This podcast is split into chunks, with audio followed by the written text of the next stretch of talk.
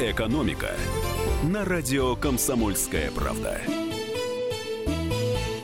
Всем добрый день, с вами Елена Ракелян, журналист отдела экономики. Сегодня мы опять поговорим о санкциях, о том, насколько мы зависимы от Запада в сфере компьютерных цифровых технологий и что мы будем делать, если в этой сфере нам объявят бойкот, а также о возможном влиянии на нашу экономику хакеров, кибервойн и прочей виртуальной реальности. Эти и другие вопросы мы задали известному специалисту по информационной безопасности, сооснователю лаборатории Касперского а, Наталье Касперской. Насколько сильно мы зависим от импортных цифровых продуктов? И что произойдет, если нам перестанут их поставлять? Вот не будет, например, у нас Windows, американская же разработка. Такое возможно? Теоретически такая возможность есть, потому что сейчас любое решение софтверное и очень многие решения э, так называемого железа, все э, имеют удаленное управление, э, либо каким-то иным образом привязаны к поставщику. Ну, например, э, вот вы привели пример с Windows. Э, Microsoft Windows можно отключить путем просто посылки обновлений э, от пользования. Таким образом, иметь зависимую инфраструктуру от стран-поставщиков, являющимися инициаторами санкций, весьма опасно. Значит, теперь что, что можно в этой ситуации сделать?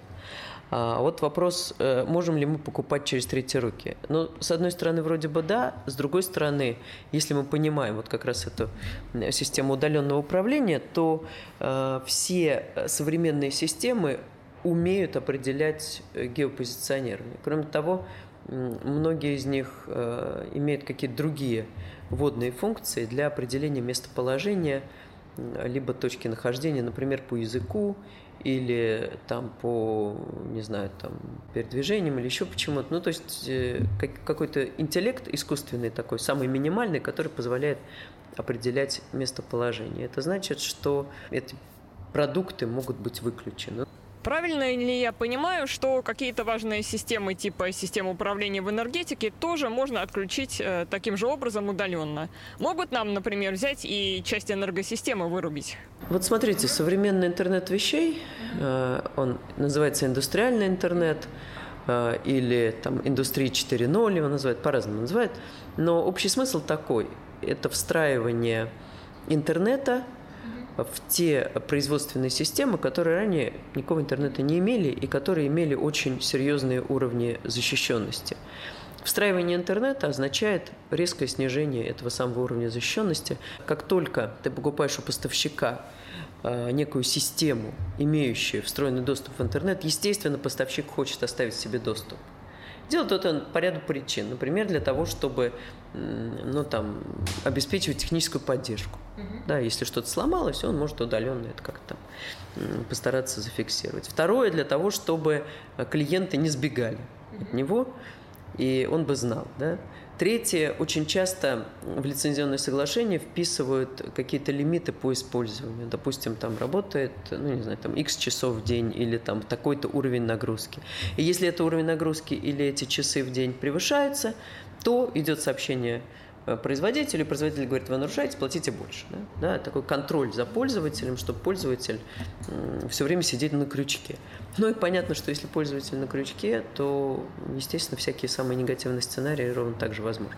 Можем ли мы что-то сделать с этой зависимостью? У нас есть что-то свое? Э, можем ли мы импортозаместить все необходимое?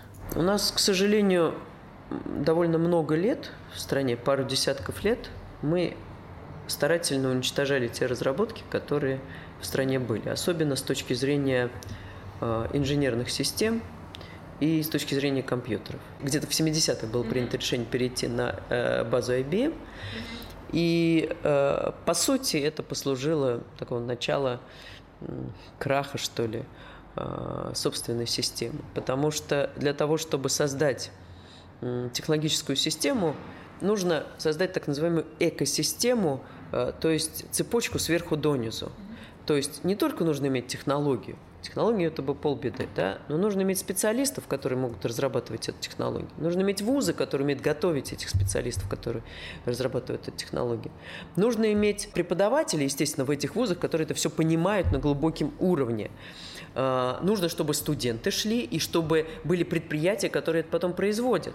Чтобы они потребляли этих самых студентов. Тогда у нас круг замыкается. У нас есть и процессоры собственные, несколько, но они сильно пока отстают от западных, хотя тоже, вы понимаете, смотря для какого использования. Потому что вот э, то, как идет у нас импортозамещение, ну, это такой довольно сложный процесс по принципу два шага вперед, шаг назад. Ну, во-первых, потому что очень сильное лобби иностранных производителей. Очень сильно. Значит, следующая причина – это то, что уже очень много чего внедрили, а перевнедрение всегда сложно. Ну, то есть у вас система уже работает, и лучше бы ее не трогать. Если в ней надо что-то добавить, то добавляют уже на готовую систему. Это одна история, это довольно просто сделать. Если же говорят, а теперь давайте поменяйте все, начиная с операционки, замените вот этот весь ваш цикл, это и сложно, и дорого.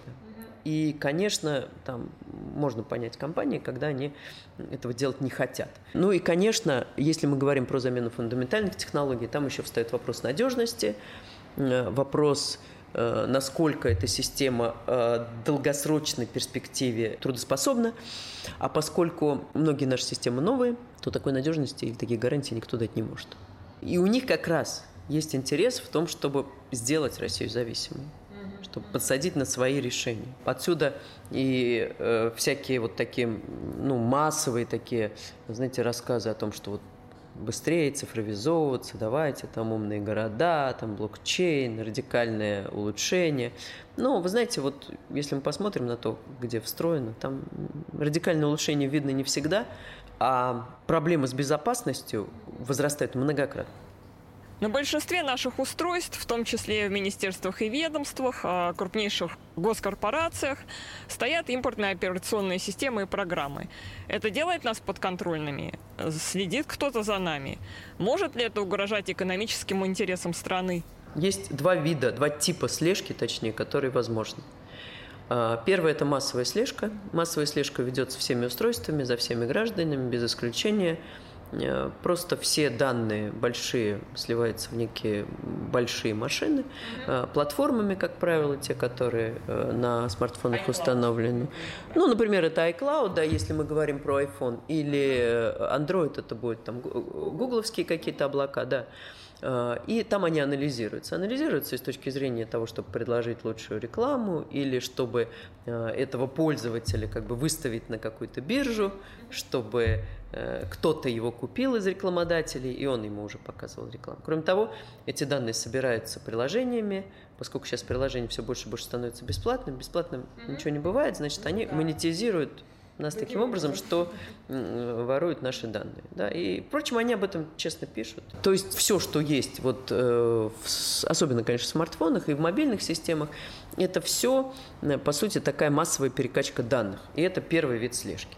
Значит, дальше если говорить там о чиновниках, то, вообще говоря, теоретически не составляет особой сложности выявить людей, которые ну, являются там, причастны к руководству. Да?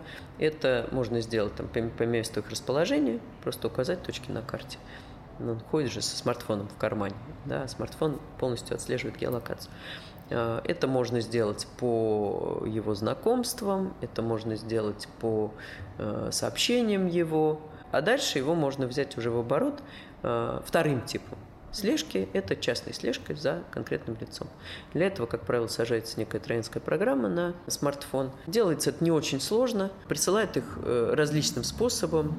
Это может быть простое смс-сообщение, это может быть какой-нибудь э, социальной сети какое-то предложение посмотреть чего-нибудь там какой-нибудь линк, да, за которым будет прятаться вирус и так далее. Ну, они, как правило, эти ребята, которые разрабатывают, они хорошо владеют социальной инженерией и делают такие предложения, на которые люди, как правило, кликают. Ну и дальше все, дальше программа загружается, и дальше устанавливается уже шпион, который следит полностью за всем, что проходит через это устройство. Поэтому, конечно, хранить какую-то конфиденциальную информацию, либо вести конфиденциальную переписку – это с э, мобильных устройств категорически запрещается. Проблемы, которые вас волнуют. Авторы, которым вы доверяете. По сути дела, на радио «Комсомольская правда». Дмитрий Потапенко. По пятницам с 7 вечера по московскому времени. Экономика на радио «Комсомольская правда». Всем добрый день. С вами Елена Ракелян, журналист отдела экономики. Сегодня мы опять поговорим о санкциях. О том, насколько мы зависимы от Запада в сфере компьютерных цифровых технологий и что мы будем делать, если в этой сфере нам объявят бойкот. А также о возможном влиянии на нашу экономику хакеров, кибервойн и прочей виртуальной реальности. Эти и другие вопросы мы задали известному специалисту по информационной безопасности, сооснователю лаборатории Касперского а, Наталье Касперской. По поводу хакеров. С точки зрения обычного человека, все это выглядит как фантастический боевик. Правда, можно таким образом влиять на конкретные события, на ситуацию в конкретной стране, даже на выборы? Фантастика это или реальность? Давайте мы разделим несколько тем. Когда говорят о вмешательстве э, русских хакеров э, в выборы президента, это, конечно, история, которая совершенно не выдерживает никакой критики, потому что, ну, во-первых, этих следов не нашли, даже Facebook там искала, искала, и нашла там, что русские совместно потратили 10 тысяч долларов, аж целых 10 тысяч долларов, да, если сравнить, что там на э, компании претендентов было потрачено миллиард. Поэтому, ну, наверное, американцам хотелось бы, чтобы это не они сами вот выбрали, значит, плохого президента, а что пришел как кто-то со стороны такой плохой и выбрал бы им плохого президента. Но тогда, извините, здесь, конечно, встает вопрос про саму Америку. То есть, если кто-то со стороны, извините, может им навязать президента, тогда, ну а что из себя тогда представляет вообще в демократии в этой стране? Вернемся к русским хакерам. Значит, что такое кибервойна? Это просто написание вирусных программ, либо каких-то кодов, которые нацелены на уничтожение инфраструктуры противника, либо выведение ее из строя. Вот одним из первых таких примеров э, кибероружия был вирус Stuxnet. В 2010 году он был обнаружен. Он три года провел незамеченным. Это крайне много в антивирусном мире. Обычно счет идет на часы – то иногда и минуты, потому что антивирусные компании тоже не дремлют, они все время выпускают обновления. Вот его они не могли заметить, потому что это была действительно очень крутая, высококвалифицированная разработка. А, в ней признались сразу две спецслужбы, американская и израильская, сказали, что да, мы разработали этот вирус с целью воздействия на ядерную систему э, Ирана. Ну и, надо сказать, они повоздействовали, действительно, там были выведены какие-то центрифуги. Но, кроме того, вирус убежал в дикий вид, Э, заразил целый ряд объектов и по России, и в Великобритании, и в других частях света, ну и таким образом был обнаружен. И это, кстати, такая, ну, сторонняя, что ли, проблема любого вирусного оружия, что выпустив его, разработчик уже, по сути, на него не имеет контроля. Да. Э, самый такой вот характерный пример, э, помните, была история с утечкой Vault 7, она называлась, Э, эта Википедия опубликовала информацию о 8 тысячах вирусных программ, которые пишет Центральное разведуправление США. У них есть отдельное подразделение, которое пишет вирусы. И э, часть этих кодов, ну, были прям вот полностью опубликованы, за исключением там кое-что там подвытерли, чтобы как бы... Но по сути, это была публикация информации о кибероружии. Да, злоумышленники этим воспользовались, и вот э, эти, значит, вирусные эпидемии шифровальщиков, там Петя, нон-Петя, они во многом были основаны на вот этих разработках. И это специфика кибероружия. Специфика кибероружия состоит в том, что в отличие от обычного оружия, когда ты знаешь, кто в тебя стреляет, здесь непонятно, кто стреляет. В большинстве случаев, если мы вообще ведем речь о компьютерных вирусах, то в большинстве случаев не удается установить авторство. Где-то процентов 95. То есть понять, кто именно явился разработчиком, невозможно. Поэтому, когда во всем обвиняют русских хакеров, ну, это вызывает, мягко говоря, удивление, особенно при том знании того факта, что, например, в том же самом Центральном разведном управлении США есть подразделение отдельное, называется оно Умбридж, которое занималось тем, что меняло исходный код таким образом, чтобы он выглядел как продукция э, той или иной хакерской группировки. У них были группировки, которые там под Иран писали, под иранские какие-то, и были группировки, которые под Россию, под Китай. Вот, поэтому если там одна группировка, условно говоря, сидит и пишет вирус, потом передает это второе, другая группировка обнаруживает и говорит, там, другое крыло ЦРУ обнаруживает и говорит, ой, да это же русский вирус, ой, нет, что-то он не очень. Ну-ка, Джон, поправь тут, чтобы он получше выразился, как, как русский, более по-русски, а то ты тут ошибку допустил, да? Ну, Джонни там что-то поправляет, ну все, теперь отлично, теперь можем сказать, что это русский вирус, замечательно, все, выходим, значит, в эфир и рассказываем, что это страшные русские написали такой вещь. Ну, если разработчик не захочет, чтобы его национальность устанавливали, то определить национальность невозможно. Давайте возьмем самого обычного человека, который не госчиновник и прямо сегодня никому особенно не интересен, кроме родных, близких, ну, возможно, еще его работодателя.